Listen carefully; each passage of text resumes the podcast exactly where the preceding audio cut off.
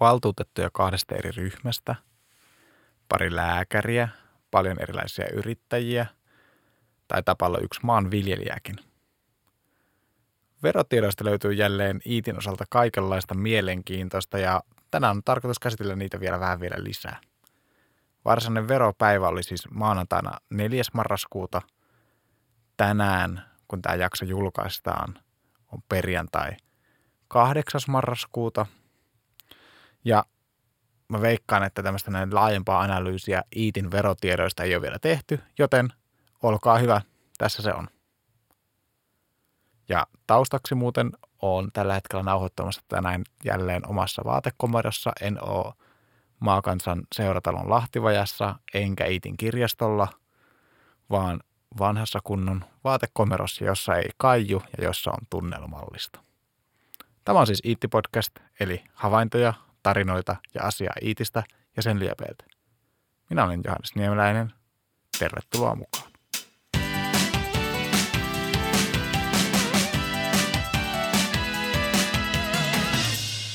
Viime vuonna tehdessäni veropodcastia mä kiitin kaikkia veronmaksia siitä, että me saadaan nauttia Iitissä hienoista palveluista. Mä oon edelleen kiitollinen esimerkiksi kirjastosta, jota käytän paljon, loistavasta varhaiskasvatuksen palveluista. Uutena itselleni on siellä tullut esimerkiksi luontopäiväkoti, joka on loistava idea ja hienosti toteutettu. Eli kiitos kaikille, ketkä siellä työskentelee ja ketkä sen kanssa ollut tekemisessä. Ja siis kaikista muistakin palveluista – Tänä vuonna mä ajattelin ottaa vähän kuitenkin eri kulmaa tähän näin verokeskusteluun, ettei tämä mene joka vuonna pelkästään vain kiittelyksi. Ensin muutama sana Iitin suurimmista veronmaksajista henkilöistä. Siellä siis tosissaan löytyy erilaisia henkilöitä, kuten mä tuossa noin alkuun sanoin, mutta mikä lähes kaikkia heitä yhdistää on se, että he tienaavat sen yli 100 000 euroa, joka siis vaaditaan, jotta pääsee näille lehtien verolistoille, niin he tienaavat sen 100 000 euroa ansiotuloina. Ja Iitin kannalta tämä on hieno asia, koska se tarkoittaa, että he maksavat enemmän veroja kotikuntaansa. Esimerkki. Jos ihminen tienaa 100 000 euroa ansiotuloina, hän maksaa sitä valtaosan veroista kotikuntaan. Jos taas ihminen tienaa saman pääomatuloina, verot menee valtiolle. Ja totta kai valtion verotuksestakin palautuu jotain kotikuntaan. Iitissäkin saadaan nauttia paljon valtion osuuksista, mutta hyöty on kuitenkin paljon pienempi. Ja esimerkiksi näistä ITin kahdesta listalle päässeistä valtuutetuista, niin he molemmat tienaavat selvästi enemmän ansiotuloina kuin pääomatuloina ja siten maksavat paljon veroja myös kotikuntaansa.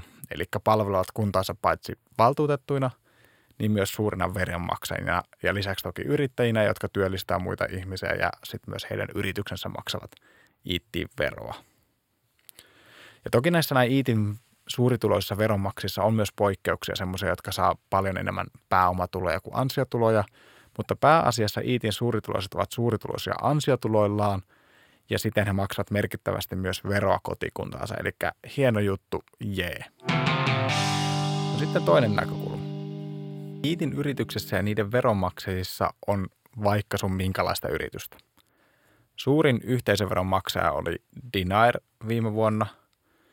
Ja Dinairilla oli verotettavaa tuloa noin miljoona euroa ja siitä meni veroa reilut 200 000 euroa. Tästä verosta noin kolmasosa tulee Iitin kunnalle, pari prosenttia Iitin seurakunnalle ja loput valtiolle. Ja yhteensä Iitissä oli viime vuonna hieman yli 100 veroa maksanutta yritystä, ja sen, että yritys maksaa veroa, niin se vaatimuksena tietysti on se, että nämä yritykset ovat tehneet tulosta ja ovat sitten voineet maksaa veroa. Näissä näin reilun sadan yrityksen ja yhteisön joukossa on tosissaan muutamia hassujakin. Esimerkiksi Perheniemen kyläyhdistys oli maksanut viime vuonna veroja 42 euroa, 6 prosentin vero asteella. Ja Kymiring Events oli puolestaan maksanut veroa hurjat 55 euroa, eli hienoa Kymiring. Sieltäkin alkaa tulla myös veroeuroja iittiin tämä yritysten lista aika kattava kaikista iittiin veroa maksaneista yhteisöistä, mutta henkilöissä pitää muistaa se, että listoissa on tosissaan vain ne yli 100 000 euroa tienanneet henkilöt. Ja suuri osa iitinkin veroista tulee laajemmalta joukolta ihmisiä, ihan tavallisia ihmisiä, joita meitä on paljon. Ja kun suurituloiset maksaa paljon veroa, niin paljon keski- ja pienituloisia maksaa vielä enemmän veroa. Eli hyvä me kaikki, jotka kustannamme yhdessä verovaroin Iitin palvelut. Jee! Yeah. No, mitä nämä palvelut sitten oli vuonna 2018, joita veroilla saatiin? Luetaan vähän Iitin tilinpäätöstä viime vuodelta.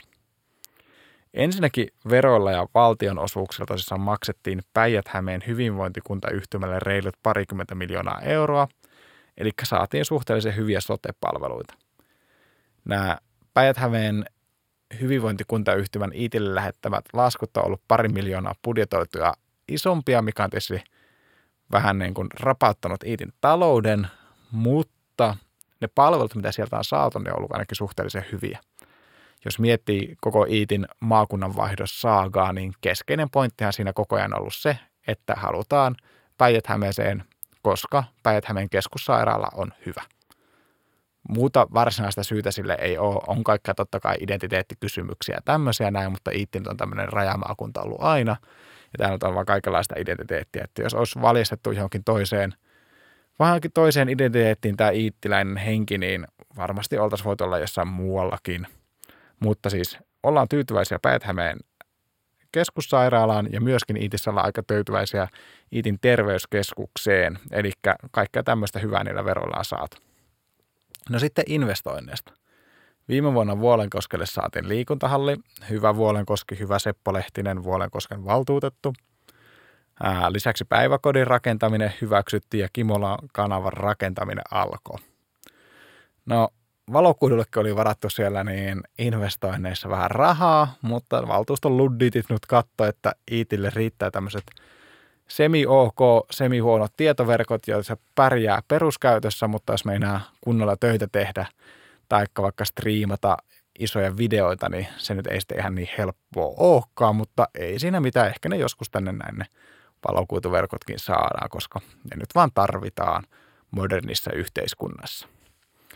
No näillä veroilla saatiin iittiin myös oikein hyviä työntekijöitä, 215 kappaletta, mikä oli siis vakinaisia kaksi enemmän ja määräaikaisia neljä enemmän kuin vuoden 2000, 2017 lopussa, eli Iitin työntekijämäärä kasvoi vuodessa. Tässä oli nyt muutamia esimerkkejä tästä näin palveluista ja verotuksesta viime vuodelta. Kehoton tutustumaan itse tarkemmin sekä näihin verotietoihin. Sieltä oppii paljon erityisesti Iitin yrityksistä ja minkälaisia kaikkia yrityksiä täällä näin on. Että Iitin tilinpäätökseen sieltä oppii paljon Iitin kunnasta. Mä oon edelleen kiitollinen ja voin puhua varmaan monen muunkin puolesta, että ollaan edelleen kiitollisia meidän verovaroin kustannetuista palveluista ja toivotaan IITin päättäjille viisautta käyttää näitä meidän yhteisiä rahoja mahdollisimman hyvin niin, että palvelut säilyvät IITissä, eivätkä esimerkiksi katoa kaikki Lahteen, niin kuin nyt vähän taitaa olla tämä trendi tuolla terveyskeskuksen puolella ja sote-palveluissa. Tässä oli tämän vuoden verokatsaus. Tämä oli Iitti Podcast, eli havaintoja, tarinoita ja asiaa Iitistä ja sen liepeiltä. Mä oon Johannes Niemeläinen, musiikeista vastaa tuttuun tapaan tuottaja Ilkka Niemeläinen. Palataan asiaan ensi viikolla. Kiitos, että kuuntelit. Moi moi!